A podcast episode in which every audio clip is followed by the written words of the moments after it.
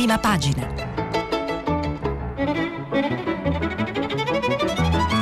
Questa settimana i giornali sono letti e commentati da Paolo Lambruschi, inviato del quotidiano Avvenire.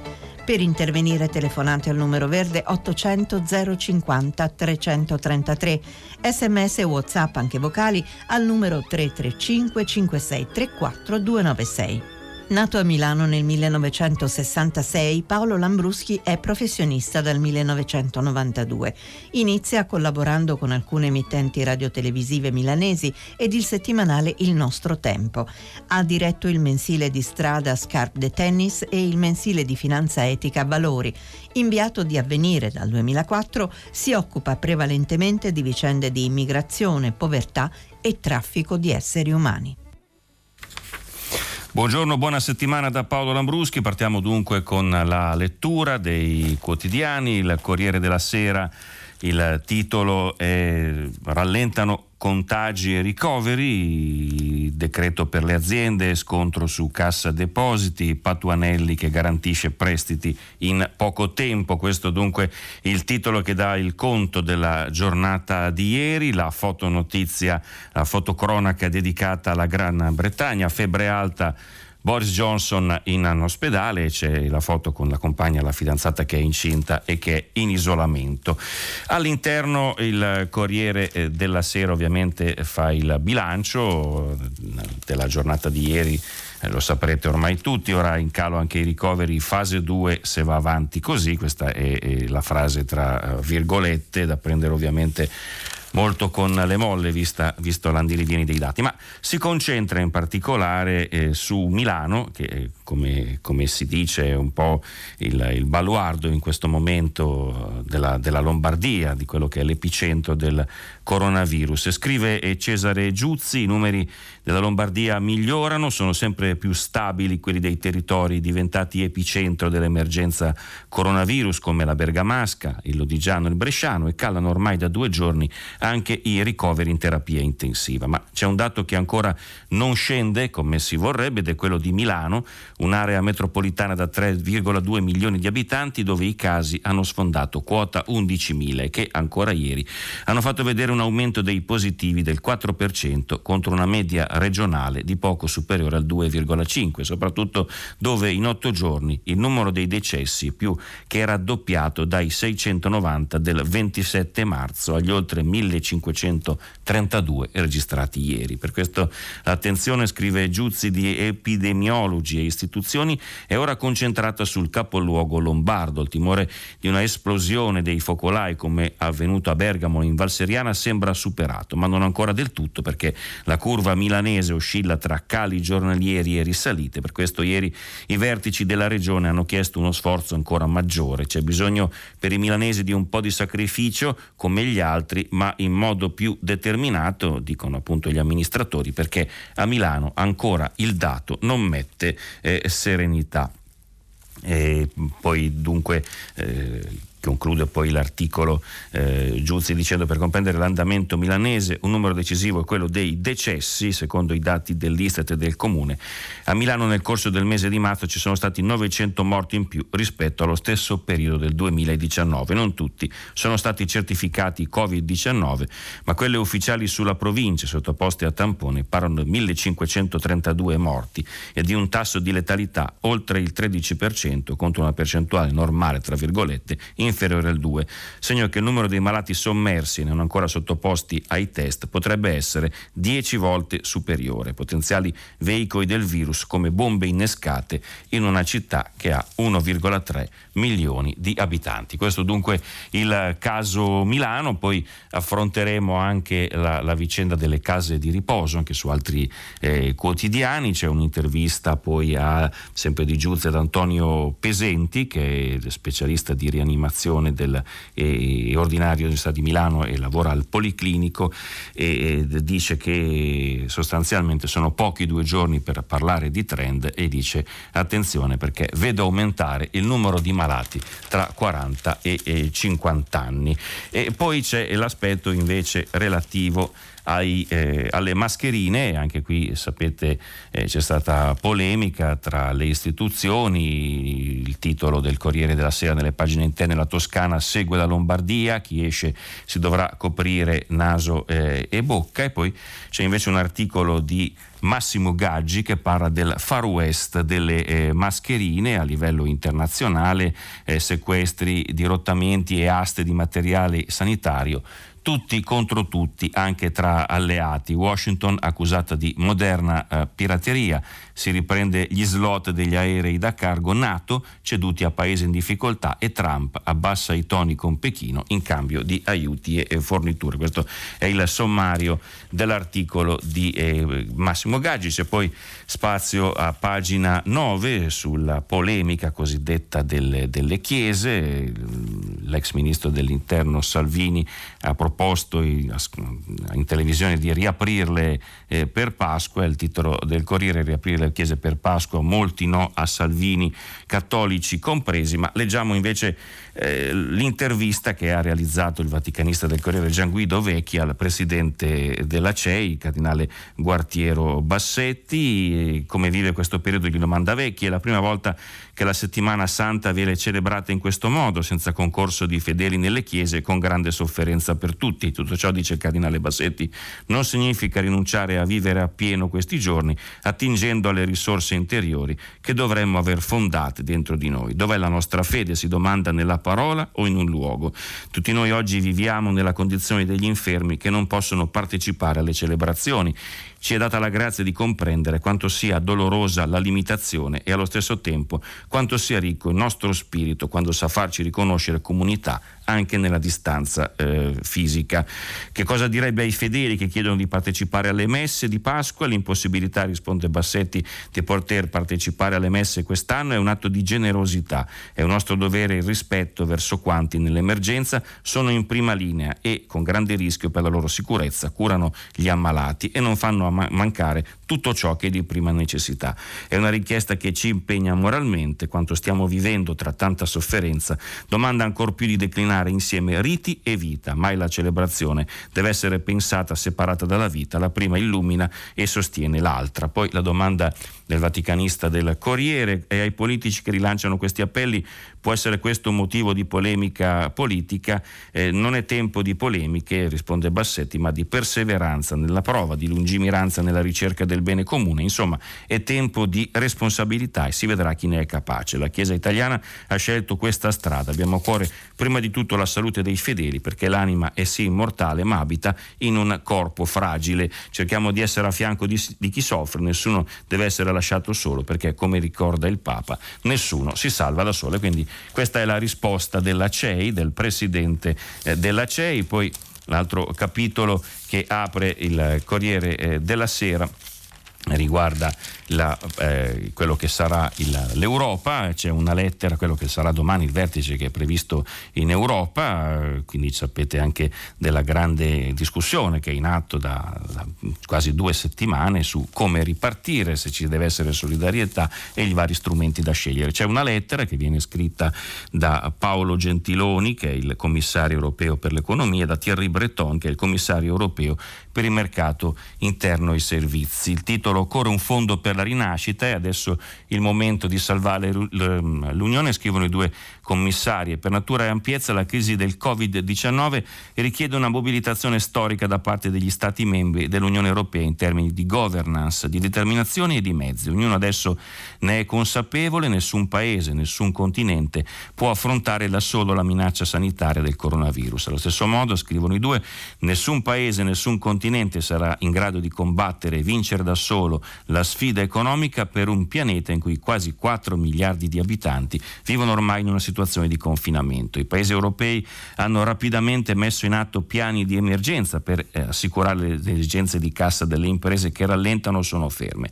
L'accesso alla liquidità è una priorità assoluta e quindi vitale che queste imprese possano molto rapidamente contare sul sostegno delle loro banche attraverso garanzie al credito fornite dagli Stati.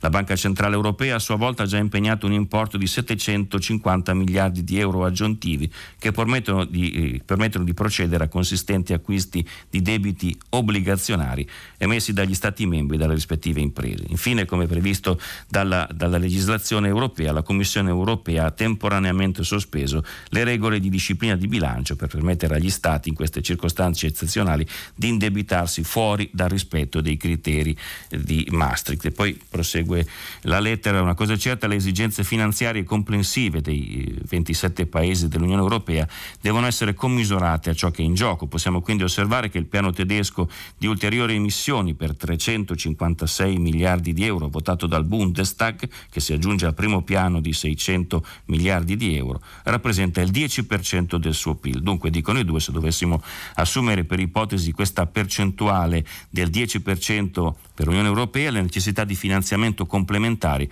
potrebbero situarsi in una eh, dotazione da 1.500-1.600 miliardi di euro da iniettare direttamente nella economia. Poi parlano degli strumenti, appunto il sostegno aggiuntivo può essere offerto attraverso strumenti non convenzionali già esistenti oppure no, che permetterebbero di andare più lontano, ad esempio tramite il ricorso alle capacità di intervento del meccanismo europeo di stabilità, il MES, ma in maniera innovativa, sottolineano, e rivedendo i suoi criteri di condizionalità che devono essere alleggeriti e ricentrati sulla risposta alla crisi, oppure ancora guardando alla Banca Europea di Investimenti che potrebbe vedere aumentare la sua potenza di fuoco nei tempi compatibili con l'urgenza della situazione. Tutto questo potrebbe andare in aggiunta al meccanismo da eh, 100 miliardi di euro proposto dalla Commissione. Tuttavia, a fronte delle dimensioni della sfida, un quarto pilastro per i finanziamenti europei si ne renderà necessario. Come la BCE nella sfera monetaria e finanziaria, gli Stati membri devono dare prova, adesso insieme, del necessario spirito di decisione e innovazione. Questo, dicono Gentiloni e Breton, potrebbe avvenire ad esempio esempio nella forma di un fondo europeo espressamente concepito per emettere obbligazioni a lungo termine. Sarebbe d'altronde assolutamente possibile, perché no, destinare a un tale strumento di finanziamento non convenzionale delle risorse di bilancio e dotarle, dotarlo di una governance che consenta di evitare qualsiasi azzardo morale, in particolare per quanto riguarda l'obiettivo dei finanziamenti che potrebbero essere strettamente circoscritti agli investimenti comuni di rilancio industriale legati alla crisi crisi attuale. Quindi questa è la proposta di due eh, autorevoli esponenti della eh, Commissione europea. Raccogliamo uniti la sfida con un fondo. E poi eh, veniamo invece a un aspetto di, di cronaca che sottolinea il Corriere eh, della Sera, nel momento in cui si va un po' a ripercorrere quello che è successo anche nella Bergamasca con diverse inchieste e, e l'inchiesta del Corriere della Sera si incentra su Alzano e Nembro, sei giorni di rinvii, cronaca di un ecatombe ed è firmato da Marco Imarisio, Simona Ravizza e Fiorenza eh, Sarzanini. Parla di Francesco Zambonelli che ha visto il paziente 1 ma anche il numero 2 e il 3. Eravamo tutti insieme nello stesso reparto di medicina al terzo piano e con i rispettivi familiari facevamo due chiacchiere nell'atro d'ingresso. Sua madre, la signora Angiolina, venne ricoverata il 12 febbraio nell'ospedale Pesenti Fenaroli di Alzando Lombardo. Ha avuto uno scompenso cardiaco ma non è in cattive condizioni. Una decina di giorni sotto osservazione, qualche flebo e poi sarebbe tornata a casa come sempre. Invece dopo una settimana arriva una febbre a 39, poi la polmonite, le crisi respiratorie, la sensazione di avere un peso che schiaccia sul petto. Muore alle 2 della notte tra venerdì 21 e sabato 22 febbraio. Il figlio, 55 anni, disegnatore grafico, la veglia fino all'ultimo e si accorge che quella notte non è come tutte le altre. Tutte le infermiere portano sul volto delle mascherine, cosa inusuale, ma non le solite. Sono quelle professionali, le FFP2 senza valvola. È appena cominciato tutto con la scoperta dei focolai di Codogno, di Vo Euganeo al presenti Fenaroli intanto sono appena stati scoperti i primi due pazienti positivi al Covid-19, Franco Orlandi di Nembro e Samuele Acerbis, rappresentante di commercio sempre di Nembro. Entrambi ricoverati da almeno una settimana nello stesso reparto della signora Angiolina, ma solo nelle ultime ore sottoposti al tampone. E domenica, nel pomeriggio, il pronto soccorso viene chiuso, ma dopo alcune ore tutto riapre, senza alcuna sanificazione neppure al pronto soccorso. Dall'ospedale di Alzano qualcuno avrebbe dovuto almeno avvisare dell'esistenza di un pericolo micidiale, invece hanno lasciato che la gente andasse avanti e indietro ancora per un'altra settimana, dal pronto soccorso agli ambulatori, era pieno di anziani che andavano a fare l'esame del sangue, hanno fatto un'ecatombe. Zambonelli usa parole tanto semplici quanto essenziali. Suo padre Gianfranco è deceduto di coronavirus il 13 marzo. Sua zia Luciana, che in quei giorni si alternava con lui in ospedale, lo ha seguito due giorni dopo. Nessuno vuole intestarsi la colpa della mancata chiusura dell'ospedale di Alzando Lombardo, a cui si è propagato il virus che ha fatto stragi in quel paese e in tutta la Val Seriana. Non esiste un vero e proprio protocollo, dice ancora il Corriere, che prevede un evento così estremo, ma sono due le istituzioni che hanno l'autorità per decidere la serata. La prima è la TS locale, alla quale spetta un parere non vincolante, la seconda, superiore per autorità, è la regione, della quale ogni istituto di cura rappresenta un presidio ter- territoriale e come tale viene classificato. Questa era l'inchiesta del Corriere della Sera, dunque sulla Bergamasca, la Repubblica, la prima cosa bella, il titolo di apertura. L'Istituto Superiore di Sanità è iniziata la discesa, pensare alla fase 2. Vediamo poi il riassunto, morti al minimo, calo dei ricoverati, anche in Toscana mascherine obbligatorie ma gratis, Pio Albergo Trivuzio di Milano, sottosegretario alla sanità, alla salute dice pronti all'ispezione e l'infermiera che conferma lì dentro un incubo nelle pagine interne eh, un articolo di Elena Dusi ra- racconta quelle che sono eh, le cure che stanno venendo applicate, anche i farmaci contro il coronavirus virus entra nella fase 2, dice ora che diminuiscono i malati in rianimazione mentre i guariti raggiungono quota 21.815. Travolti dall'ondata, gli ospedali all'inizio somministravano cocktail di medicine varie per endovena a tutti i casi gravi. Era la strategia più istintiva per salvare vite, non la migliore per capire cosa funziona. Siamo partiti all'arembaggio, oggi diversifichiamo le terapie, diamo alcuni farmaci nella fase iniziale, altri in quella successiva, seguiamo protocolli uguali per tutti e mettiamo a confronto diretto le diverse terapie, spiega Massimo Andreoni che è professore di malattie infettive a Roma eh, Tor Vergata. Eh, in particolare si sofferma eh, poi sull'antimalarico, un vecchio antimalarico, la clorochina, che si è rivelata, dice Dusi, abbastanza affidabile da poter essere somministrato anche ai pazienti a casa. Il presidente Trump lo ha salutato fa- come farmaco miracoloso, frenato poi dai suoi esperti, inserendone 30 milioni di dosi nella scorta strategica nazionale. In Italia alcuni medici e infermieri esposti al virus lo prendono in via preventiva, le scorte si sono ridotte al lumicino prima ancora che ne sia stata dimostrata l'efficacia e l'Agenzia italiana del farmaco ha messo in guardia contro i rischi di eh, aritmia. La clorochina è un antimalarico degli anni 30. Nel 2003, durante l'epidemia di SARS, tre medici italiani ne suggerirono l'efficacia contro quel coronavirus. Oggi l'idea è stata ritirata fuori dal cassetto con uno studio cinese che ha dato risultati incoraggianti. Tra i pregi di questo farmaco, dice ancora Elena Dusi su Repubblica, c'è l'economicità, visto che è fuori brevetto, ma con il coronavirus, eh, dice Ennio Favalli, che è reumatologo dell'Istituto Pini di Milano, si è creato un assottigliamento abbigliamento delle scorte.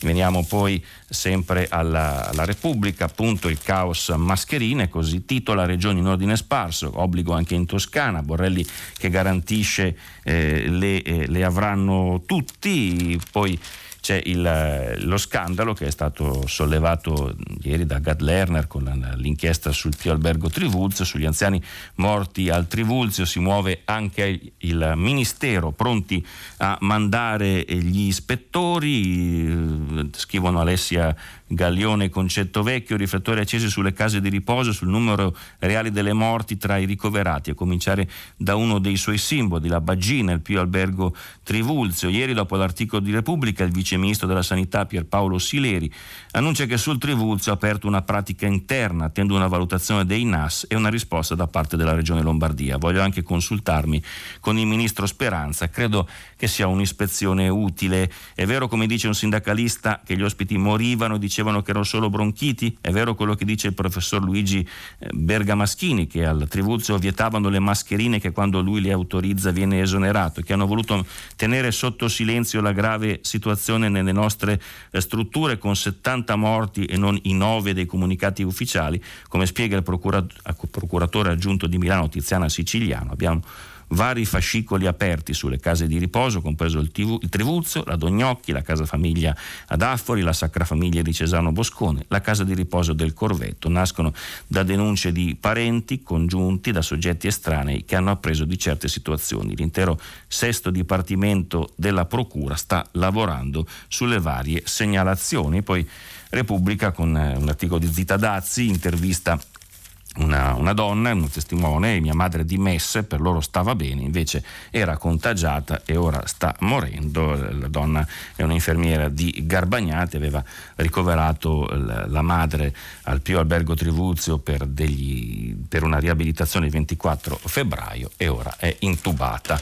Veniamo eh, poi sempre sul tema delle mascherine. La Repubblica intervista il governatore della Lombardia eh, Fontana che dice sulle mascherine ho seguito gli scienziati, il Trivulzio verificheremo, dice sulle mascherine ho preso questa decisione perché tantissimi scienziati ci dicono che è più opportuno, in ogni caso più rispettoso verso gli altri, utilizzare qualcosa per coprire il naso e la bocca, visto che in questo periodo non si passa la vita in giro, si esce di casa solo per fare la spesa andare in farmacia, mi sembra che questa decisione sia stata utile. Perché, gli domanda Andrea Montanari di Repubblica, quando si esce di casa si finisce sempre per incontrare qualcuno e magari senza accorgerci c'è sempre il rischio di uno starnuto o di qualcos'altro. Stiamo facendo un ultimo sforzo per cercare di vincere questa battaglia. Sulle parole eh, poi di Salvini sulla, sulla messa di Pasqua dice sono perplesso. Comunque la scelta spetta al governo. Questa eh, era la, la, Repubblica, c'è un ultimo articolo che segnalo, riguarda sempre il tema europeo, è il, lo studio che fa eh, settimanale Ilvo eh, Diamanti, le mappe, il virus che allontana il cuore degli italiani dal sogno europeo, scrive eh, poi il, il Diamanti, è difficile immaginare che eh, l'Italia insieme ai vicini mediterranei possa reggere il peso della crisi oggi sanitaria e domani economica senza il sostegno dell'Unione Europea. Il suo debito è troppo ampio e il costo di questa emergenza è pesantissimo, rischia di aumentare quando finirà questa emergenza, cioè in un futuro ancora indefinito. Si tratta di un problema, dice Ilvo Diamanti, di cui gli italiani sono consapevoli in larga maggioranza. Per questo da molto tempo sono europei nonostante, cioè nonostante non si fidino dell'Unione Europea e oggi neppure dell'euro. Orientamenti molto diffusi, soprattutto tra gli elettori di centrodestra, in primo luogo la Lega, solo il 13% dei leghisti infatti esprime fiducia verso l'Unione Europea, mentre al contrario si dicono europeisti due elettori del PD su tre. Pure di fronte alla prospettiva di uscire dall'Unione Europea e dall'euro non hanno dubbi, circa due terzi degli italiani voterebbero contro in caso di referendum su questi temi. Gli italiani dunque non hanno fiducia dell'Unione Europea e neppure dell'euro, però preferiscono restare in entrambi questi campi, nell'Eurozona o nell'Unione Europea, per sicurezza o per insicurezza, dice Ilvo Diamanti. Il Fatto Quotidiano riprende in prima pagina la questione delle eh, case di riposo, Fontana alle case anziani, prendetevi i malati di Covid, eh, strage nelle RSA, incredibile delibera regionale l'8 marzo al culmine dei eh, contagi. È una, un'inchiesta che sta portando avanti da tempo il, il fatto. E Natascia Ronchetti scrive: L'8 marzo scorso, mentre l'epidemia si diffondeva facendo vittime prima di tutto tra gli anziani, la Regione Lombardia dava il via libera al ricovero di pazienti Covid nelle case di riposo per liberare posti letto negli ospedali, soprattutto nei reparti di terapia intensiva e subintensiva. Eh, disposizione decisa con una delibera che ordinava alle ATS, le aziende sanitarie, di fare una ricognizione dei posti eh, letto disponibili per le cure extraospedaliere e di individuare le RSA dotate di strutture autonome dal punto di vista strutturale e organizzativo per l'assistenza a bassa intensità dei contagiati. Incredibile, dice Luca Degani, presidente regionale di UNEBA, l'associazione alla quale in Lombardia fanno capo 400 case di riposo. In regione, prosegue Degani, nessuno si è reso conto del fatto che non si poteva scaricare un simile peso in un luogo dove vivono anziani con patologie croniche, un luogo che dovrebbe essere quello più tutelato, che non può essere utilizzato in modo strumentale per supportare gli ospedali. Fu proprio Degani, dice ancora Natascia Ronchetti sul fatto, il 9 marzo a scrivere all'assessore regionale al welfare Gallera e al suo direttore generale Cagliazzo, lettera di due pagine con la quale alzava un muro troppo pericoloso accogliere pazienti Covid in complessi, strutture, reparti, nuclei che abbiano una vicinanza ad ospiti dell'RSA. Non si può pensare di rischiare nei confronti di pazienti mediamente ultra ottantenni. Questo perché la bassa intensità assistenziale di tali pazienti non si manifesterebbe certamente negli stessi termini se fosse trasmessa a soggetti immunodepressi quali sono medialmente gli ospiti delle case di riposo. Quella delibera avrebbe dovuto essere subito rescritta secondo Degani e invece è ancora lì, risultato di una mancanza di programmazione regionale che continuiamo a vedere anche ora, una mezza retromarcia del direttore eh, Cagliazzo non ha cambiato le cose. In teoria, di fronte a no di un'EBA, non dovrebbero essere state molte le case di riposo che hanno accettato di accogliere pazienti Covid, ma le eccezioni ci sono. Lo hanno fatto, per esempio, le fondazioni di Dognocchi, di Milano, Sacra Famiglia di Cesano Boscone, Uboldi di Paderno Dugnano. Questo m- mentre il personale delle RSA diminuiva, drenato dal reclutamento di medici e infermieri da impiegare negli ospedali. Questa è la situazione dunque delle RSA altri titoli. Poi sulla prima pagina del Fatto eh, Quotidiano, riprende un'altra storia, l'RSA che ha salvato i suoi 40 vecchi sigillando tutto, poi il, un, una, parte dedicata anche qui al Fatto Quotidiano, alla fase 2 di cui si comincia già a discutere, commercio, app di Stato per vendere eh, su internet, eh, c'è vita dopo il lockdown, eh, il titolo di questa inchiesta eh, che è firmata da Paolo Di Malio, Vincenzo Iorillo, Pietro Meccarozzi, Paola Pintus e Giacomo Salvini. Dimentichiamo i ristoranti affollati, l'aperitivo sorseggiato tra i tavolini affastellati in strada, il caffè al bancone del bar da assaporare gomito a gomito. Quando calerà il sipario sull'emergenza e le serrante torneranno su, la regola resterà in vigore, tutti a distanza di un metro, possibilmente con guanti e mascherina. Non sarà un dramma in ufficio, qualcuno lavorerà da casa, gli altri allontaneranno le scrivanie, ma come faranno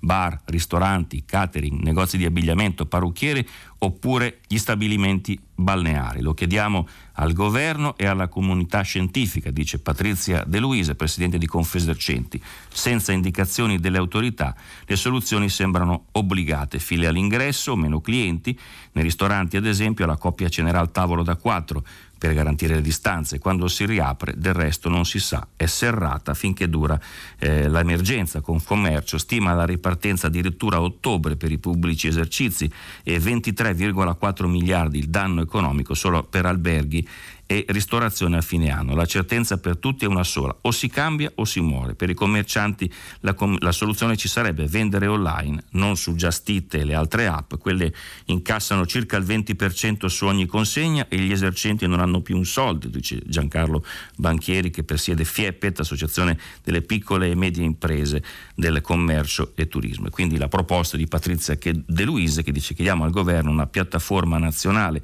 sostenuta dallo Stato così commercianti commercianti già strenati non pagheranno l'obolo alle piattaforme private potranno risollevarsi con minor fatica. Quindi questo è un altro aspetto del, del dopo che comincia ad essere eh, affrontato dai quotidiani, la stampa, il governo carica il bazooka, fondi antivirus garantiti al 100%, 200 miliardi di euro per le imprese, 200 all'export per le grandi aziende entra in gioco SACE, questo è quello eh, che, che, che, racconta la stampa sull'accordo che sarebbe stato raggiunto nel governo, il bazooka da 400 miliardi per imprese d'export con credito fino a 25 mila euro senza burocrazie per le grandi aziende, dice ancora il sommario della, dell'articolo della stampa, decide SACE, intanto appunto il contagio rallenta. Però volevo segnalare altri due aspetti sul racconto che fa la stampa eh, dell'epidemia, il, l'articolo che viene scritto da Paola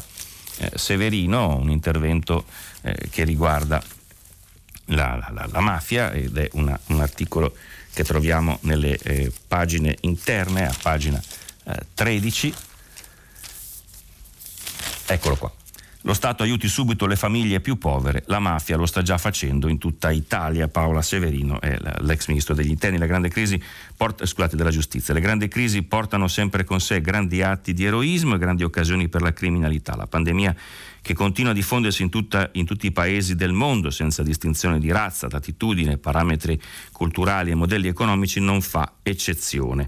Nel meridione, stando alle prime rilevazioni degli organi di polizia, la criminalità organizzata sta diffusamente consegnando pacchi alimentari a persone e a famiglie che non possono più permettersi di acquistare neppure il cibo quotidiano. Piccoli commercianti, ambulanti, camerieri stagionali, manovali senza un lavoro stabile, oltre ai tanti lavoratori in nero privi non solo di fonti di reddito ma anche di ogni forma di sostegno alternativo, rappresentano la platea di riferimento ideale. Un numero rilevante di persone che potrebbero facilmente cadere, scrive Paola Severino, nelle trappole della grande criminalità, ricevendone un pronto intervento economico, a fronte di un prezzo elevato da pagare, l'affiliazione o la soggezione alle cosche locali che si presentano come la forma di sussidio più rapida e diretta. I buoni alimentari, di recente introduzione nel catalogo dei nostri meccanismi assistenziali, rappresentano anche per questo motivo un'iniziativa importante. Se verranno distribuiti tempestivamente e capillarmente a persone e famiglie davvero bisognose, potranno testimoniare la vicinanza eh, dello Stato a coloro che si trovano in gravi situazioni di difficoltà. Poi Severino fa poi il punto sul nord, quanto alle aree del nord basta pensare alla sempre più evidente carenza di liquidità delle imprese e alla immensa mole di liquidità gestita dalla criminalità organizzata per comprendere che ci troviamo in una situazione di reale pericolo di inquinamento dell'economia. Per chi abbia qualche cognizione sulla evoluzione dei fenomeni mafiosi è chiaro che siamo da tempo passati da una fase in cui alla criminalità era difficile ripulire denaro sporco una fase in cui esso è stato da tempo investito in attività apparentemente leciti, capaci di resistere a ogni difficoltà finanziaria, perché comunque alimentati da capitali provenienti dal, da, dal riciclaggio. Le indagini svolte da alcune procure ci hanno già evidenziato nel passato le dimensioni del fenomeno. L'occasione della pandemia, dice Paola Severino, è troppo ghiotta per non indurre questo evoluto modello di legalità che oggi può avvalersi della complicità di insospettabili eh, colletti bianchi ad operazioni di apparente salvataggio di aziende in difficoltà. Tra l'altro verrebbero viste dai titolari delle imprese costretti a vendere o a consentire l'ingresso di nuovi soci dalla mancanza di capitali liquidi come provvidenziali operazioni di sostegno, esattamente come accade per le famiglie povere del sud quando ricevono in dono il pacco di cibo dalla cosca di turno. Quindi c'è questo allarme abbastanza eh, coperto in questo momento, ma va, ne va tenuto sicuramente eh, conto e poi eh, c'è il tema sempre del dopo emergenza con eh, scuola obbligatoria la didattica a distanza. E poi mh, sempre per quanto riguarda il turismo eh, un'intervista a Massimo Clementi che è un virologo ordinario a San Raffaele andremo in spiaggia con la mascherina ma eh, dice niente abbracci e fa un, un, inquietante riferimento, spero nell'azzeramento prima dell'estate, dice poi va evitata la ricaduta tipica delle epidemie, con la spagnola fu questa più grave della prima ondata.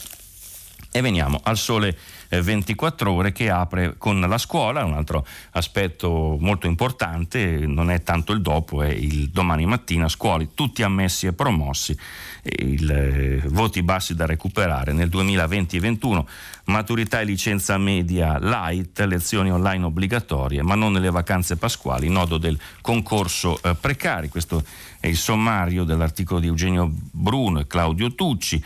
Lo leggiamo, missione Maxi per esami mini e l'effetto collaterale che l'emergenza coronavirus riserverà agli studenti dell'ultimo anno di medie superiori, privatisti inclusi, per effetto del decreto messo a punto dalla ministra dell'istruzione Lucia Azzolina è atteso oggi a Palazzo Chigi in un contesto generale che porterà tutti i loro colleghi delle classi precedenti a ottenere una promozione per legge anche con due o tre insufficienze, rinviando al prossimo anno scolastico la resa dei conti con i debiti da recuperare. A giugno saranno ammessi automaticamente all'esame di quinta superiore tutti i 510.000 aspiranti maturandi, a prescindere che le scuole riaprano prima o dopo il 18 maggio. La data spartita spartiacque scelta dal governo per decidere che ne sarà delle prove in calendario dal 17 giugno. Per quest'anno infatti non saranno requisiti obbligatori la partecipazione alle prove invalse in italiano, matematica e inglese e lo svolgimento delle ore minime di alternanza scuola-lavoro. L'esame sarà light anche tornando in classe entro il eh, 18 maggio. In quel caso le prove rimarranno tra due scritti e l'orale, ma il secondo scritto, quello di indirizzo, anziché essere nazionale come compito di italiano, verrà messo a punto dalle commissioni tutte interne. C'è il commento, l'analisi anzi di Andrea Gavosto, che leggo solo il titolo che rende l'idea, così rischiamo di rendere i ragazzi meno motivati. Messaggero, imprese anche qui il decreto sulla liquidità apre con il decreto che è previsto per oggi, oggi il provvedimento per finanziare le aziende e poi i morti sono 525. Eh, il, il, per quanto riguarda altri titoli c'è la fotocronaca con la regina Elisabetta che in tv sprona gli inglesi mentre eh, Boris Johnson è ricoverato, finestra poi sul, sul Lazio, il messaggero di Roma, Roma entro aprile a contagio zero, lo dice l'assessore alla sanità eh, D'Amato, solo però se a Pasqua tutti a casa. Veniamo al foglio che apre oggi con una vignetta di Macox dedicata a Matteo Salvini che ha la maglia dell'Unione Europea con la maglia. Se non volete stare con noi in questa nostra Europa solidale, altruista, senza muri andatevene, fate una vostra moneta vostre regole poi dice la battuta aspetta ora arriva la battuta lo conosco ed è molto duro il foglio con uh, Salvini, con uh, la ciliegia di Cerasa, leggo solo il titolo, quando le cose si mettono male il salvinismo è più un problema che non una uh, soluzione e si riferisce ovviamente anche a quello che, al dibattito che ha sollevato sulla, sulle chiese. Marco Bentivogli pubblica un articolo sul, sul foglio prove tecniche di ripartenza eh, scrive se si riparte esattamente come prima delle fermate si ripartirà fragili, Bentivogli, bisogna ripartire eh, cambiando le imprese, il lavoro strutturalmente, la ripresa deve essere solida, deve andare oltre non sarà cancellando le ferie ai lavoratori che si recupereranno i punti di PIL o la produttività aziendale, ma dimostrando che è partita una sfida nuova in cui eh, andare oltre l'esistente. Poi Bentivogli che è segretario generale della FIM CISL, parla di, anche di riorganizzazione, entra nei, nei, dettagli. Prima di riaprire le aziende devono rodare le procedure di sanificazione con tempistiche certe e prodotti adeguati, acquisire scorte di DPI adeguati, mascherine, in alcuni casi occhiali protettivi, igienizzanti, scaglionare le presenze negli spazi comuni. Occorre avere cura degli spostamenti verso i luoghi di lavoro e di quelli di rientro a casa, durante i quali occorreranno DPI come al lavoro, disinfettanti e igienizzanti, in bus e soprattutto in auto propria. Poi è bene, dice eh, ancora Bentivogli, ripartire con momenti formativi prima di rientrare al lavoro a distanza e poi il giorno del rientro, non rassicurare a parole ma far capire che la vita viene prima di tutto, bandire gli zitti e lavorati che abbiamo sentito troppe volte. I lavoratori eh, devono percepire la fabbrica più sicura della loro casa. Questo il, alcuni estratti dell'articolo sul foglio di oggi di eh, Bentivogli che è appunto il segretario della FIM CIS. Veniamo al giorno, inizia la discesa, presto la, la fase 2, c'è un editoriale di Pier Francesco De Robertis che dice momenti di difficoltà funzionano come settacci che separano il vero dal falso e ci restituiscono il senso autentico e la dimensione delle cose. Così non stupisce che in questo periodo i giornali e l'informazione abbiano registrato un interesse che da tempo facevano fatica a riscuotere, magari a vantaggio del vociare indistinto del web in cui ha ragione chi la spara più grossa per non restare solo ai giornali. Non sorprende che un medesimo meccanismo si sia visto nella sanità, i cui esperti consultiamo ora come l'oracolo di Delfi, lasciando perdere il parere del praticone di turno, quindi è tornata la competenza. E poi c'è un dibattito all'interno sulla messa a Pasqua proposta da Salvini, ci sono faccia a faccia tra Davide Rondoni, il poeta che è poi quello che l'ha proposto su tempi, eh, si domanda non è possibile organizzarsi con molti turni di messe per poche persone, chiese che sono sempre vuote non eh, strariperanno, lo si sta facendo per le opere opere di carità, non si può farlo per la liturgia di Pasqua con mail di prenotazione o altro, con accorgimenti che qualunque fedele accerterebbe pur di baciare e mangiare quel corpo amatissimo e divino, corpo risorto mentre tutto parla di corpi morti. Gli risponde poi il direttore eh, Brambilla, citando Manzoni e la peste del Seicento, dice non si pensi che il mondo di oggi sia più sicuro di quello di allora, al contrario il contagio corre per il pianeta ben più veloce, vi immaginate quanta gente con il pretesto della messa uscirebbe di casa, temo che guardando le autocertificazioni taroccate scopriremmo all'improvviso che i cattolici praticanti sono quintuplicati. Il giornale Ultima chiamata, oggi il Consiglio dei Ministri o sbloccano gli aiuti o crolla il Paese, siamo già in ritardo, gli imprenditori, nessuno di noi faccia il furbo, poi due fotografie, Silvio Berlusconi che manda gli auguri, siamo tutti impauriti e confusi, ma dopo il buio eh, verrà la luce, poi la regina che parla come Churchill, uniti e disciplinati eh, vinceremo. L'editoriale di Marco Gervasoni affronta anche qui il tema dell'informazione quando abbiamo letto che il sottosegretario Andrea Martella ha creato una task force contro le fake news viva la lingua italiana, pensavamo volesse porre rimedio alla catastrofica comunicazione del suo governo oppure indagare come mai le cifre dei morti in alcuni paesi non persuadano nessuno. Invece abbiamo scoperto che la task force si occuperà di scoprire quali siano le false notizie anche con l'aiuto di cittadini e utenti social, di sensibilizzare attraverso campagne di comunicazione. Sarà per il burocratese, in quanto tale è sempre ambigua, ma si sente subito a frore di grande fratello. Non il reality, ma il Ministero della Verità di 1984. Distinguere il vero dal falso accidenti, un compito che mise in difficoltà Platone e Aristotele ci aspettavamo, dice ancora Marco Gervasoni, che gli esperti chiamati da Martella fossero al di sopra di qualsiasi sospetto per autorevolezza, invece a parte tre prof universitari che fanno sempre fino e non impegnano, gli altri sono giornalisti web noti più che altro per avere sempre combattuto contro i populisti che poi sarebbe l'opposizione da Salvini a Meloni, quindi la critica, il titolo infatti è La verità di regime che ci fa orrore. Veniamo poi al titolo di Libero, va tutto bene tranne i decessi, la domenica delle salme, grande rivelazione di Conte, non so quando finisce l'epidemia, intanto state a casa, questa è l'apertura eh, di Libero che poi ha un editoriale di, di Felti dedicato alla ricerca da finanziare, basta liti tra scienziati eh, studi- st- studiate, poi un'intervista al professor Remuzzi del direttore Senaldi, a fine maggio arriveremo a zero contagi.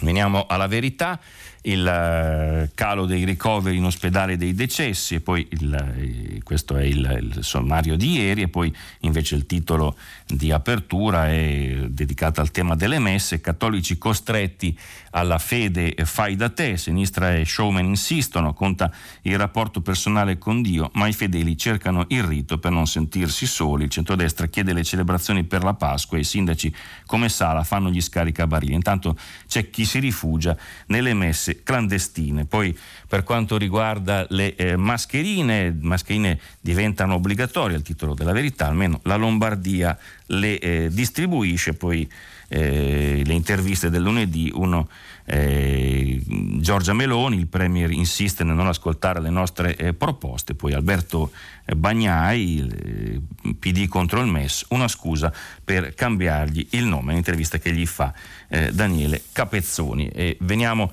al secolo XIX, eh, contagi e morti è iniziata la discesa, questo è il titolo del quotidiano eh, genovese, l'Istituto Superiore di Sanità che annuncia si può lavorare per l'avvio della fase 2, poi c'è un diario dell'infermiere eh, Silvia Pedemonte che scrive chiusa per 12 giorni nella casa di riposo per salvare gli anziani, il modello Liguria per il turismo, eh, puntare sempre di più sui borghi, Riccardo Spinelli, docente di marketing del turismo all'Università di Genova, davanti ai giusti timori degli operatori turistici, vede eh, spiragli valorizzando i borghi e l'entroterra ligure. E infine eh, l'ultimo eh, quotidiano di oggi che è Italia Oggi, nella tenaglia del coronavirus le esigenze sanitarie esigono un lockdown prolungato, quelle economiche la ripresa immediata dell'attività e in mezzo c'è la responsabilità degli imprenditori. Abbiamo finito la rassegna stampa di oggi, vi aspetto dopo la pubblicità con il filo diretto.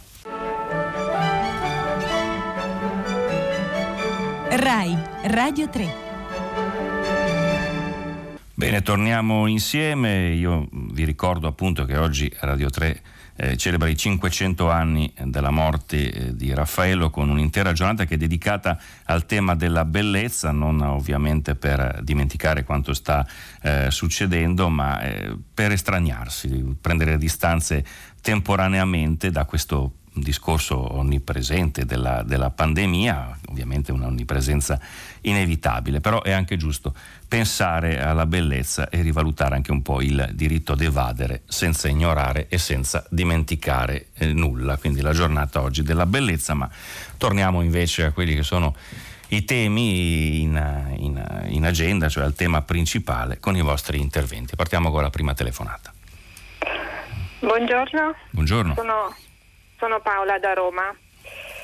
La mia telefonata è per ricordare che oggi è l'anniversario, l'undicesimo anniversario del terremoto dell'Aquila.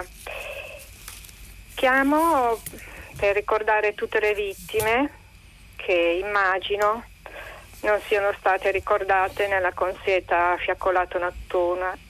notturna.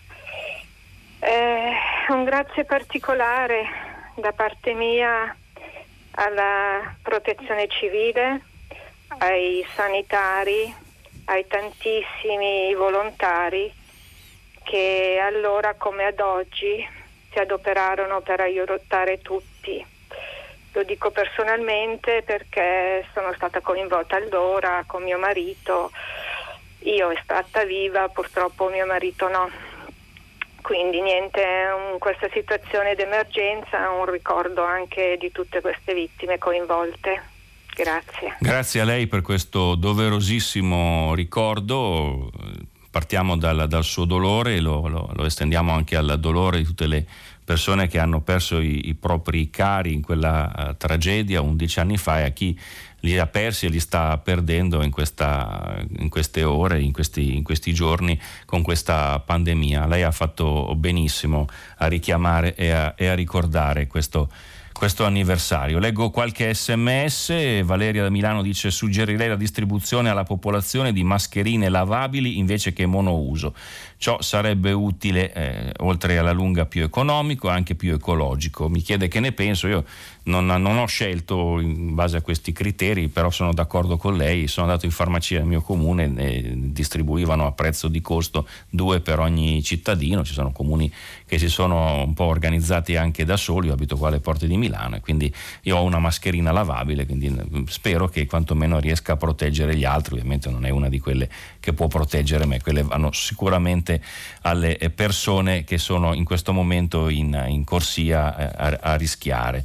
Un altro ascoltatore solleva il problema della carenza di manodopera in agricoltura dice rischiamo di avere banchi vuoti tra poco tempo, nel dopoguerra c'era il problema inverso, molta offerta di lavoro e poca domanda, se ne è usciti con l'imponibile di manodopera ed elenchi anagrafici, che in sostanza è fiscalizzazione di oneri sociali e obblighi per i proprietari terrieri. Come risolvere oggi? Fiscalizzazione in tutto o in parte degli oneri sociali, sburocratizzazione dell'assunzione, Basterebbe stabilire la semplice comunicazione del datore di lavoro con documento di identità sia per il lavoratore italiano che per quello straniero, anche a prescindere dal permesso di soggiorno, perché se uno non ce l'ha ma è presente in Italia e ha trovato lavoro, qual è il problema dei massimi sistemi per accordare il permesso, magari temporaneo? Sono d'accordo con lei, anche perché è un provvedimento che è stato già preso in uh, Portogallo, dovrebbe essere stato preso o è imminente la scelta di prenderlo anche in Spagna, proprio perché c'è questo grosso problema, arrivano diverse eh, segnalazioni dai produttori, sta cominciando la stagione e non c'è la manodopera, questo potrebbe costituire un problema. Veniamo alla telefonata, pronto? Sì, buongiorno, sono Alessandro, sono un medico di famiglia, chiamo dalla provincia di Varese. Io volevo intervenire riguardo, nel, eh, dovrebbe inserito, vogliono inserire nel decreto Cura Italia un emendamento per cui i manager delle strutture sanitarie eviterebbero anche loro dei, il rischio di contenzioso sia nei confronti dei cittadini eh, sia nei confronti dei medici eh, in seguito agli errori commessi nella gestione del, nella lotta contro il coronavirus. Mi sembra veramente delle lacrime di coccodrillo, prima i medici e gli infermieri sono eroi e adesso poi oltre al danno la beffa, abbiamo avuto tanti colleghi che sono morti eh, proprio per una lotta contro il, il, virus. Volevo sapere la sua opinione. No, no, sono d'accordo anch'io con lei. Non, eh, credo che in questo momento sia importante poi concentrarsi sulla, sulla risoluzione di questa di questa pandemia, questi problemi, queste speculazioni in questo momento sono assolutamente fuori luogo. Diverso è il discorso che è stato sollevato anche da diversi quotidiani oggi delle, delle case di riposo dove sono, ci sono diversi accertamenti da fare, diversi comportamenti da, da chiarire, proprio perché ci sono persone che, che, sono morte in seguito a scelte che sono state prese, non si capisce a quale livello amministrativo, però questo è un altro problema. Sulla responsabilità in questo momento dei medici credo che, che abbia ragione, non, non, non, se ne parla, insomma, ecco, da questo punto di vista procediamo uniti e compatti perché qui bisogna assolutamente vincere in, in questo momento, ecco, quindi né adesso né dopo credo che vadano messi sotto accusa i medici, gli infermieri, quanti si stanno prodigando uh, per salvare vite, anche e soprattutto lo ricorda bene anche lei a rischio della propria. Un'altra telefonata. Pronto, buongiorno, sono Nina Paola da Milano. Senta, di fronte all'esternazione di Salvini che dice che bisogna aprire le chiese il giorno di Pasqua, che risposta dà la Chiesa ufficiale in un momento così doloroso per l'umanità? Questa Chiesa che proprio per il bene dell'umanità officia tutte le celebrazioni a porte chiuse con un dolore immenso. Ma, sì, sì, la risposta, le, le, mi scusi se l'ho interrotta, ho sentito la pausa, ma le do la risposta sicuramente alla sua domanda. Allora, la risposta la, la dà il cardinale Bassetti, che è il presidente della conferenza episcopale italiana, in un'intervista oggi al Corriere, poi non so se oggi la CEI farà altri comunicati o riterrà di intervenire, ma mi pare esauriente dicendo che non, non si va a messa, si celebra questa questa settimana santa senza, non senza i riti, ma senza i riti con il popolo, proprio perché prevale questa attenzione alla sicurezza, bisogna fare questo sacrificio perché l'uscita provocherebbe gravi rischi, metterebbe a rischio la salute pubblica e correrebbe anche il rischio di vanificare tanti sacrifici che sono stati fatti dagli stessi credenti, rinunciando poi a tutti quelli che erano gli incontri della, della Quaresima. Quindi mi pare che da questo punto di vista non si discuta. Bassetti va un po' oltre dicendo chiedendo ai politici in questo momento la, eh, la, responsabilità. Ci vuole più responsabilità in questo momento. Salvini si è fatto interprete di una richiesta che è stata fatta da, da tempi. Che, una, una, una rivista da, da, Davide Rondoni, che è un intellettuale, legittimamente loro hanno posto la questione, però posta da un politico è una vicenda diversa. Io poi non entro nelle varie discussioni su chi deve decidere le regioni, Sala dice che devono decidere le regioni, le regioni dicono che deve decidere il governo con decreto, mi pare che in questo momento le, le chiese restino eh, questo, aperte per la preghiera dove, dove, sono aperte, però le messe se ne fa meno, altrimenti rischiamo veramente di ritornare indietro e di mettere di nuovo a rischio eh, vite umane. Abbiamo parlato dei medici, ricordo anche i sacerdoti, su Avvenire teniamo una, un conto dei sacerdoti che sono morti di coronavirus dei religiosi, abbiamo superato i 90 se non ricordo male, quindi c'è anche questa categoria eh, un po' dimenticata che sta dando la vita per stare vicino ai propri fedeli, quindi anche nel rispetto della loro memoria direi che eh, non se ne parla proprio. Un'altra telefonata.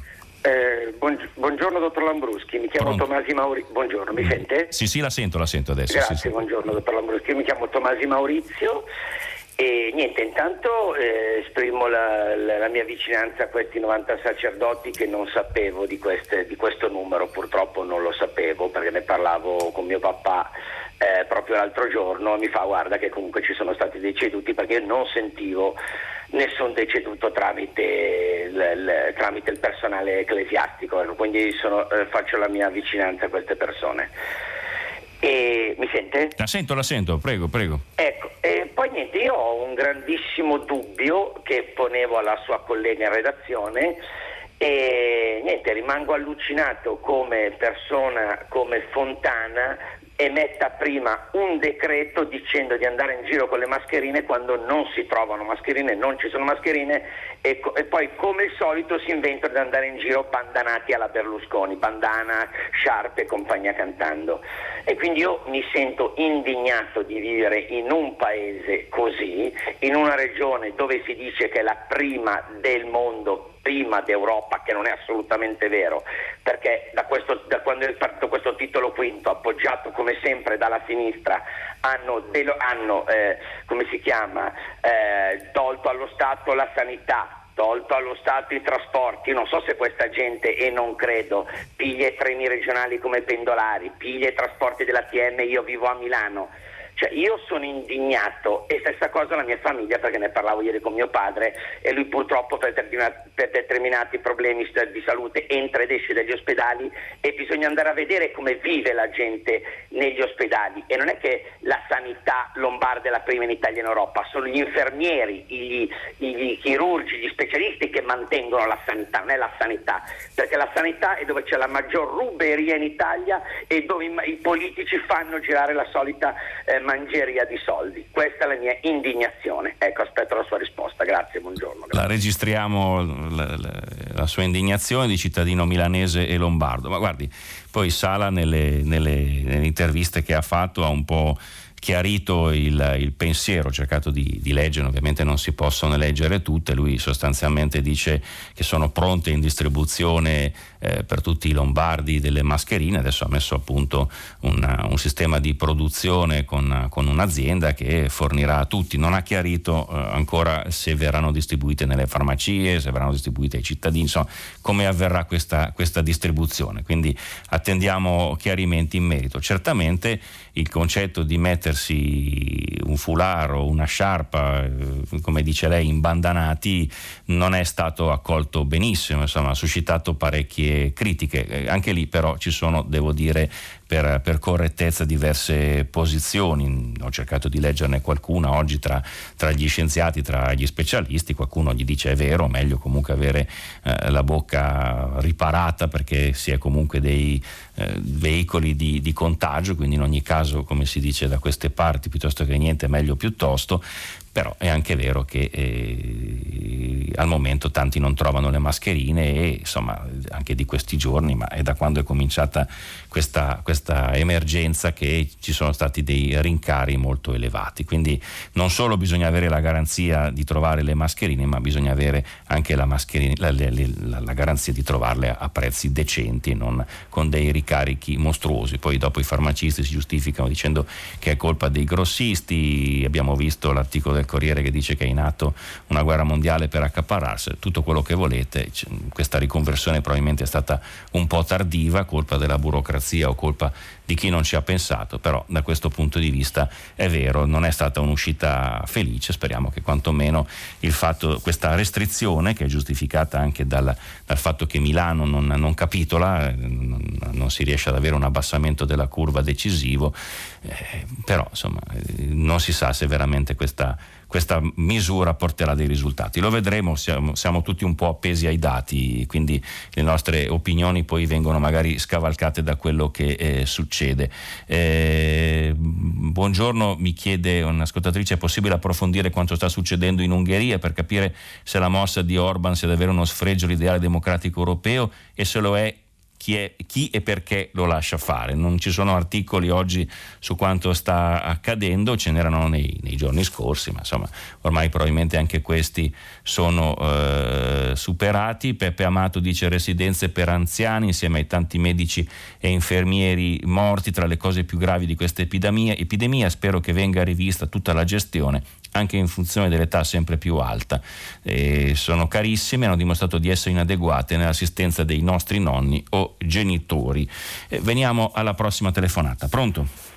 Buongiorno, buongiorno, io mi chiamo Agnese e chiamo dall'Aquila. Eh, vivo a Roma generalmente, ma per via della pandemia eh, sono rimasta bloccata qui nella mia città natale e quindi ho passato questo ennesimo, undicesimo eh, anniversario del, del, terremoto della mia città qui e mi ricollego un po' a quello della, che diceva l'ascoltatrice di prima, è un anniversario faticoso probabilmente, per noi ancora un po' di più perché appunto veniamo da una città e viviamo una città, io marginalmente, che insomma dopo 11 anni si stava realizzando, stava riprendendo una vita più o meno normale con una socialità che riprendeva un ritmo da cittadina di provincia e, e questo disastro, questa tragedia mondiale ci ha riportato un po' in una condizione di nuovo di precarietà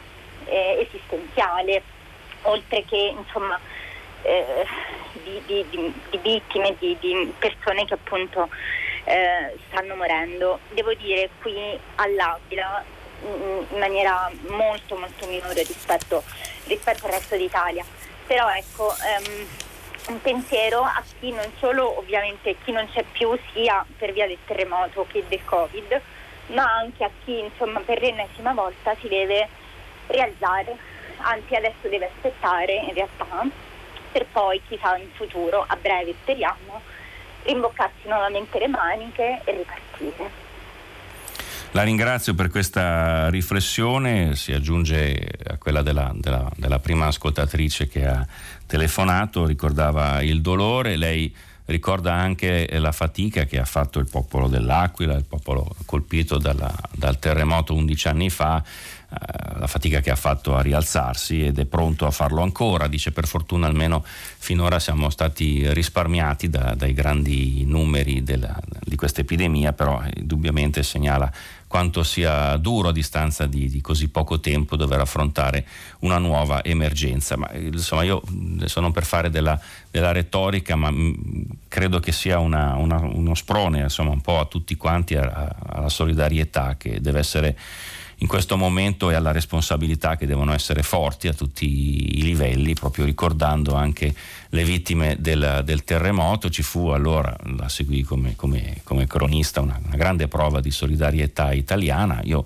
vedo che anche adesso c'è questa, questa solidarietà molto nascosta, se ne parla poco perché anche nei media sono tutti presi dai numeri dell'emergenza, ma c'è un'Italia solidale e forte che sta, nonostante sia stata molto maltrattata, soprattutto l'anno scorso, un'Italia che si dà molto da fare, che sta tenendo unita con grande fatica, ma ce la fa questo paese. Io leggo un altro sms, come si fa?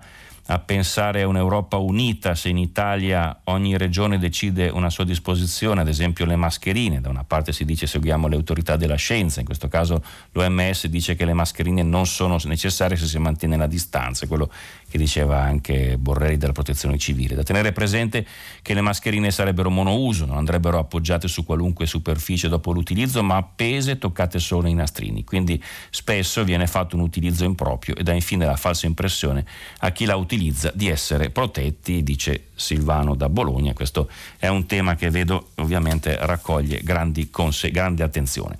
Eh, la prossima telefonata, pronto?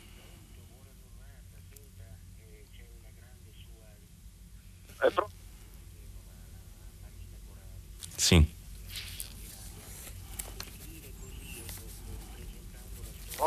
Eh, volevo intervenire per eh, mettere di salto un paio di aspetti che possono risultare anche un po' impopolari.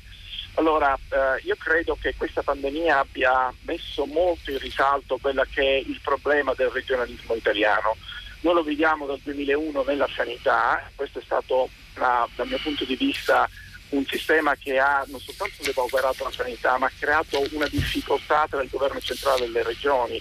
Pensi che quando arriva un documento da parte del Ministero deve essere passato prima dalla, dall'assessorato delle varie sanità e credo che uno dei problemi che ha avuto la Lombardia, a cui io riconosco una responsabilità non come medico ma come organizzazione, è dipeso proprio da questo, cioè il fatto che fondamentalmente ci sono troppi passaggi tra quelle che sono le linee nazionali e quelle che sono le linee regionali. Quindi credo che noi dovremmo riflettere molto seriamente su un ritorno ad un governo maggiormente centrale nei confronti della sanità.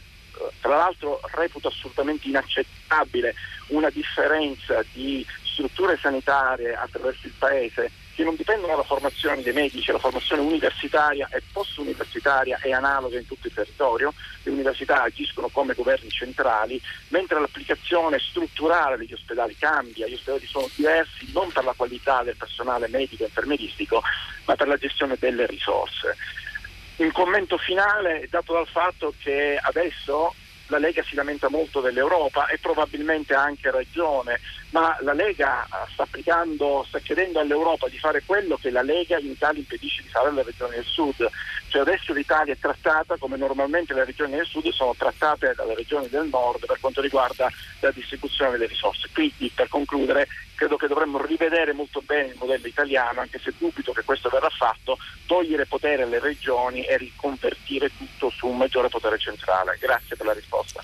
Grazie a lei per questo intervento, mi pare si sia sovrapposto a un altro intervento, non so se poi si potrà recuperare. Comunque, il, eh, io sono d'accordo, nel senso che credo che vada avviata una profonda riflessione su quello che, che, che è successo, ovviamente ribadisco quando sarà passata l'emergenza, però sarebbe sciocco non approfittare di questa occasione per vedere che cosa non ha, funzionato. Effettivamente si è avuta questa, impressione di, certificata poi nei fatti, come diceva anche lei, di, questa, di questo scollamento dovuto a procedure farraginose, di un, uh, un, regionalismo che tutto sommato poi ha dato l'idea che ciascuno andasse per conto suo, di una grande fatica anche di tenere insieme eh, da parte del governo, mentre c'era bisogno invece di velocità nell'azione e di chiarezza nelle, nelle comunicazioni. Quindi siamo, la, la, vicenda delle mascherine ne è un po' l'esempio, insomma, no? con, con eh, poi Borelli che dice mi avete capito male, io intendevo dire che basta tenere distanze ma non volevo criticare Fontana, Fontana. Insomma, sono delle cose che andrebbero evitate, la gente ha, deve, ha, diritto di sapere come deve comportarsi per essere sicura e come deve uscire di casa, quindi in questo momento le istituzioni stanno facendo fatica, la, la sua analisi probabilmente va a centrare un aspetto che va rivisto, che è quello della, della sanità, questa le esigenze della, della, del federalismo, della, del regionalismo che sono eh, andate avanti poi negli anni, ne, ne, da quando sono state fatte le regioni, ma con questa accelerazione che c'è stata negli ultimi 20-25 anni, ovviamente adesso stanno mostrando tutti, tutti, i limiti, un po' come lo stanno dimostrando i vari sistemi sanitari regionali. Quindi approfittiamo poi per fare riflessioni che non credo saranno pacate, però andranno fatte e bisognerà fare dei cambiamenti. Lei è pessimista io per natura non lo sono, però eh, ovviamente la gente da questa esperienza uscirà segnata anche da quel punto di vista e chiederà che le cose cambino. Sentiamo un'altra telefonata. Pronto? Sì, sì pronto, buongiorno. buongiorno. Ecco, senta, eh, lei è uh, di appunto Avvenire, c'è una sua collega straordinaria, la Marina Corradi, una penna bellissima che commenta la storia di Gilda, questa signora milanese che muore sola senza una diciamo, carezza e un, sorriso da parte dei suoi 12 figli e chiude il, il pezzo davvero in modo straordinario, dice roba da arrabbiarsi con Dio, da litigare davanti a un crocifisso come faceva Don eh, Camillo, ma quella povera donna, figura dell'abbandono, non sembra forse compagna di Cristo nell'orto degli ulivi quando chiedeva Padre perché mi hai abbandonato? Io sono certa però Gilda che tu ritroverai tutti i tuoi figli un giorno e li abbraccerai uno per uno. Senza questa speranza in verità non so nemmeno come si possono avere dei bambini destinati infine al nulla. Al nulla o invece a un'altra inimmaginabile vita? È la domanda che in molti oggi, anche lontani, nel lutto si stanno ponendo forse per la prima volta. Ieri Radio 3, la nostra splendida Radio 3, ricordava Olivier Messien che dice il mistero di Dio contiene l'epifania dell'eternità. Ma io le chiedo e mi chiedo, ma quest'anno Gesù Cristo risorgerà davvero a Pasqua? Non ho né una risposta in senso affermativo né una risposta in senso negativo, ma le pongo questo quesito e la diciamo, ascolto con grande attenzione. Grazie. Grazie a lei per aver ricordato anche eh, Marina Corradi, ha ragione lei, una splendida penna, una grandissima giornalista, quello era veramente uno un bel pezzo, uno dei tanti che lei ha scritto e scriverà ancora. Ma io, guardi, non, non, non, sono un sacerdote, quindi sono un credente, quindi ovviamente penso che risorgerà anche quest'anno, c'è, lo sappiamo, questa, questa difficoltà forte nel non poter partecipare alle messe di Pasqua e quindi eh, doverle seguire eh, in televisione, doverle seguire sui social, c'è questa grande mobilitazione anche qui poco raccontata della, della Chiesa, ma fino insomma, dal Papa che, che, vediamo con più facilità tutti i sacerdoti che nelle parrocchie si stanno davvero ingegnando per tenere insieme, per tenere unito il gregge anche nella, nella settimana santa, l'hanno fatto in Quaresima con sforzi incredibili e credo che Eh, comunque c'è una dimostrazione di, di, grande fede in questo momento, penso che sia anche venuta fuori questa ed è un altro degli aspetti che penso possa far riflettere. Insomma. Ecco, credo che il richiamo anche che viene fatto quotidianamente dal Papa, da tanti vescovi, di ritrovare eh, la genuinità degli affetti, l'originalità della, della, propria fede dentro se stessi, approfittando di questo momento di isolamento e anche di riflessione e poi di dolore, perché abbiamo sentito anche due ascoltatrici raccontare del dolore e della difficoltà che si raddoppia in queste ore, quindi un dolore che ritorna. Io credo che poi dalla Pasqua anche idealmente ci sarà questa, questa risurrezione. Continuiamo a pregare, a sperare, come dice il Papa, siamo insieme, credenti e non credenti, e quella sua immagine, le consegno quella, io eh, conservo ancora negli occhi l'immagine del Papa in Piazza San Pietro in quella giornata cupa di Roma, ha dato un'impressione di una forza spirituale enorme e credo che appunto sia anche bello in questo momento abbandonarci. Scusate, mi sono un po' allungato con, con queste considerazioni stimolate dall'ascoltatore. La prossima telefonata, pronto? Pronto? Mi sente? La sento, buongiorno. Buongiorno, buongiorno, sono Flavio, chiamo da Roma. Cercherò di essere sintetico anch'io perché eh, anch'io ho, sono stimolato dalle vostre chiamate.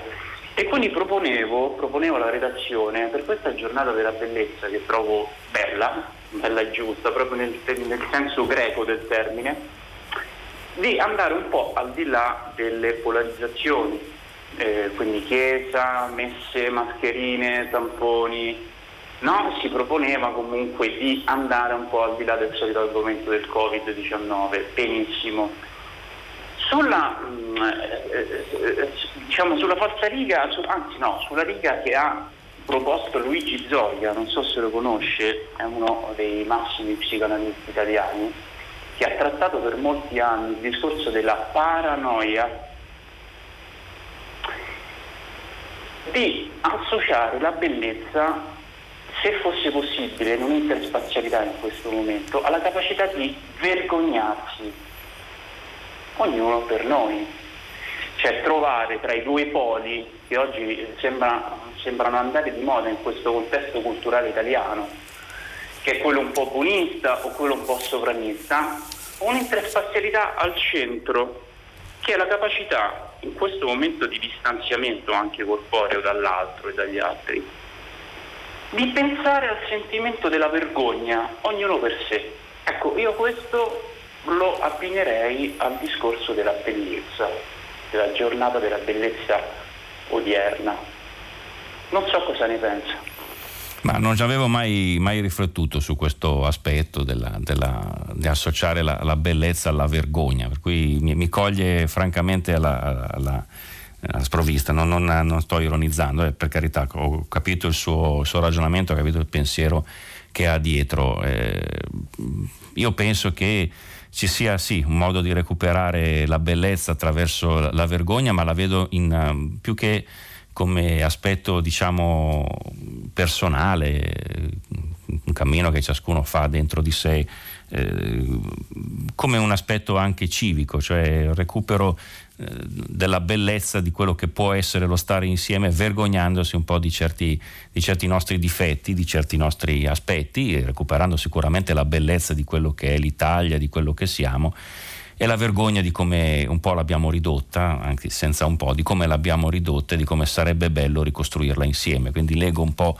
questa, questo accenno che fa lei alla vergogna e alla bellezza anche a quell'aspetto della ricostruzione che mi ha colpito molto dalle due chiamate delle ascoltatrici dell'Aquila. Anche lì c'è una bellezza che è stata persa, una bellezza che è stata recuperata con la ricostruzione. Quindi io la imposterei eh, più sotto un aspetto civico, non so se lo vogliamo definire eh, buonista, però eh, anche un aspetto se vuole nazionale, cioè mettiamoci insieme per ricostruire, quindi non abbiamo ancora l'entità dei danni, però sappiamo che saranno grossi, sappiamo che ci sarà tanta gente che resterà indietro, io mi scusi ma ho un po' questa, questa formazione, insisto sempre su quello, quindi è eh, superare la vergogna di aver lasciato le, delle persone indietro e recuperare anche un, un diritto di cittadinanza più esteso, in modo che ci sia sicuramente un paese migliore da questo punto di vista più eh, bello,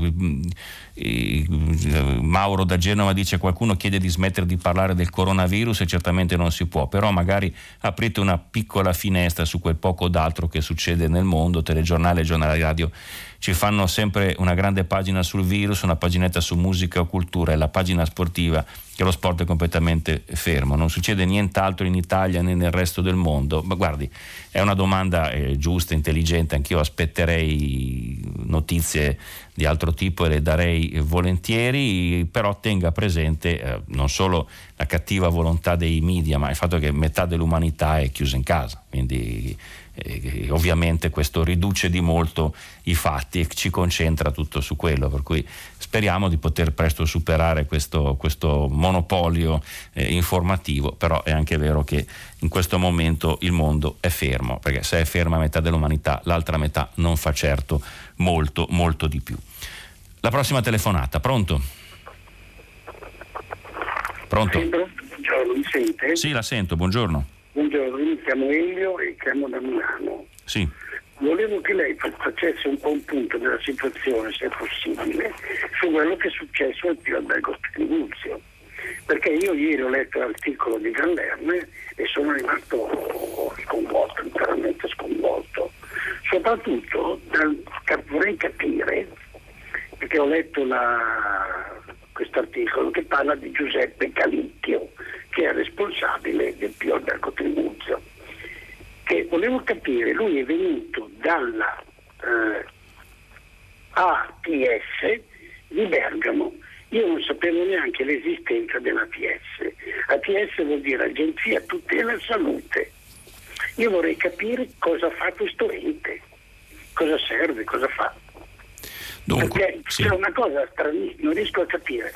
Cioè, io ho già, cioè, ho già, un pensiero in testa che la sanità è una bocca da mungere e quindi l'hanno fatto. Però con una spudoratezza così incredibile. Cos'è questa agenzia tutela salute?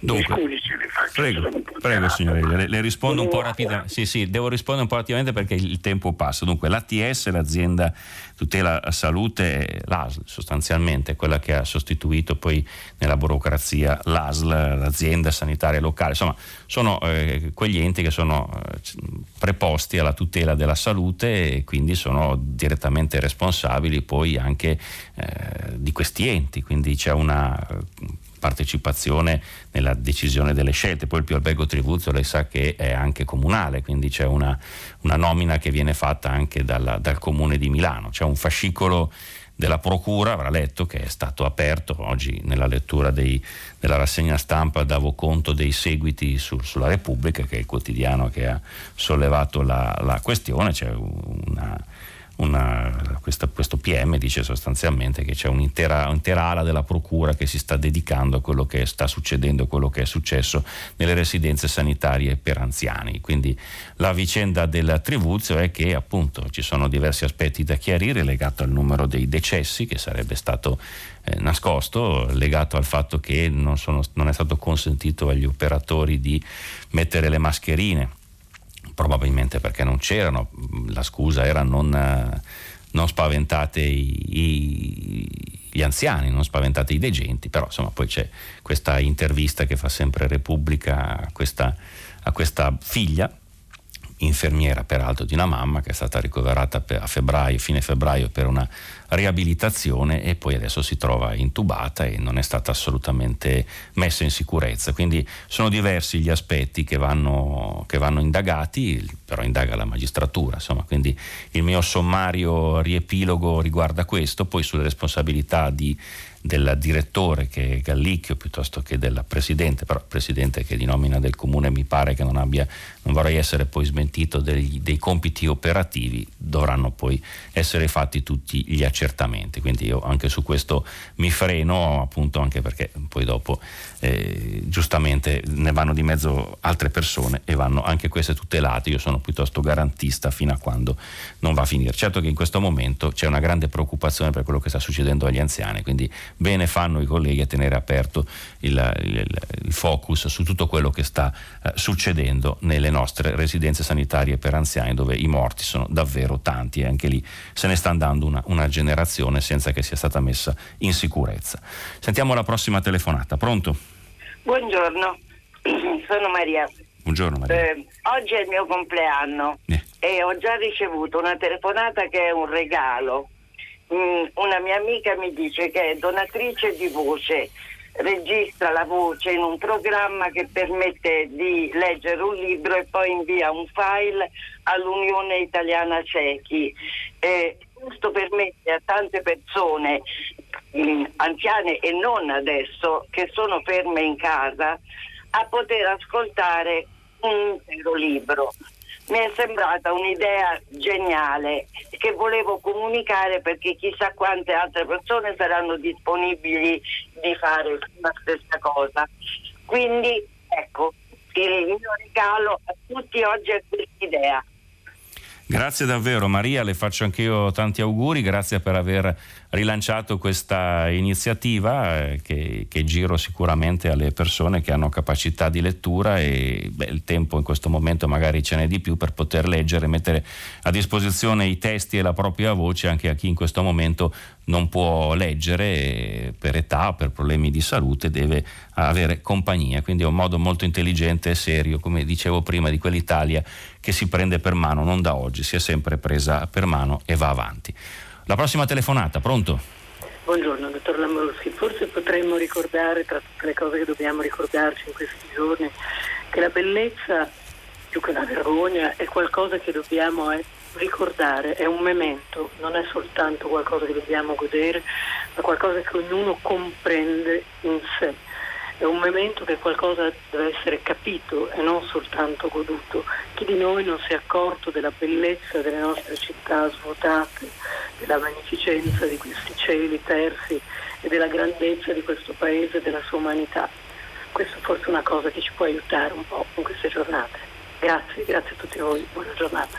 Grazie a lei, certamente quella della, della, della bellezza anche di quello che ci circonda, che viene riscoperto nel silenzio di questi, di questi, giorni è importante, è un modo anche di riuscire a, a evadere un attimo a, da quello che è una realtà cupa e ci aiuta ad andare avanti. Grazie per la sua sollecitazione.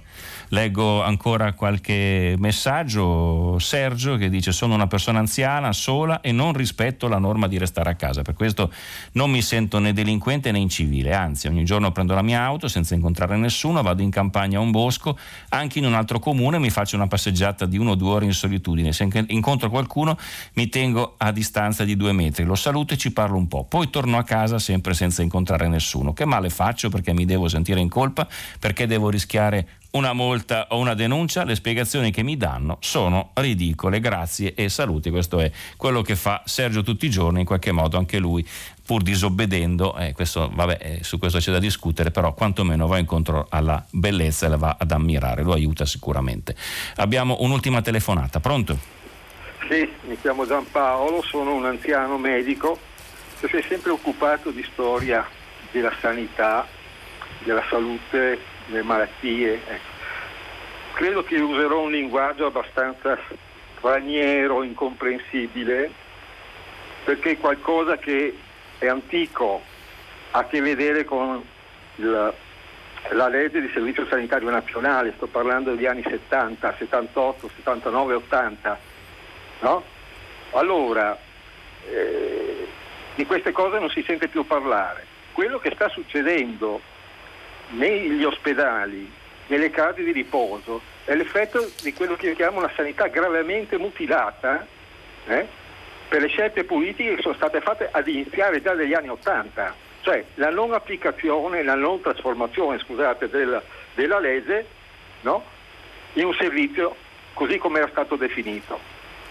Pensate cosa si diceva di strano allora. La devo interrompere Giampaolo, mi scusi perché il tempo è passato, è un tema questo che merita un grande approfondimento, si richiama a quello che ha già detto eh, il medico che ha chiamato prima, quello che è stata la disapplicazione del servizio sanitario. Ci ritorneremo senz'altro in questi giorni, ci fermiamo qui, Do, noi no, dopo il giornale radio Vittorio Giacopini conduce pagina 3, poi a seguire le novità musicali di primo movimento, alle 10 come sempre tutta la città ne parla, che approfondirà un tema posto da voi ascoltatori. Potete riascoltare ascoltarci sul sito di Radio 3. A domani.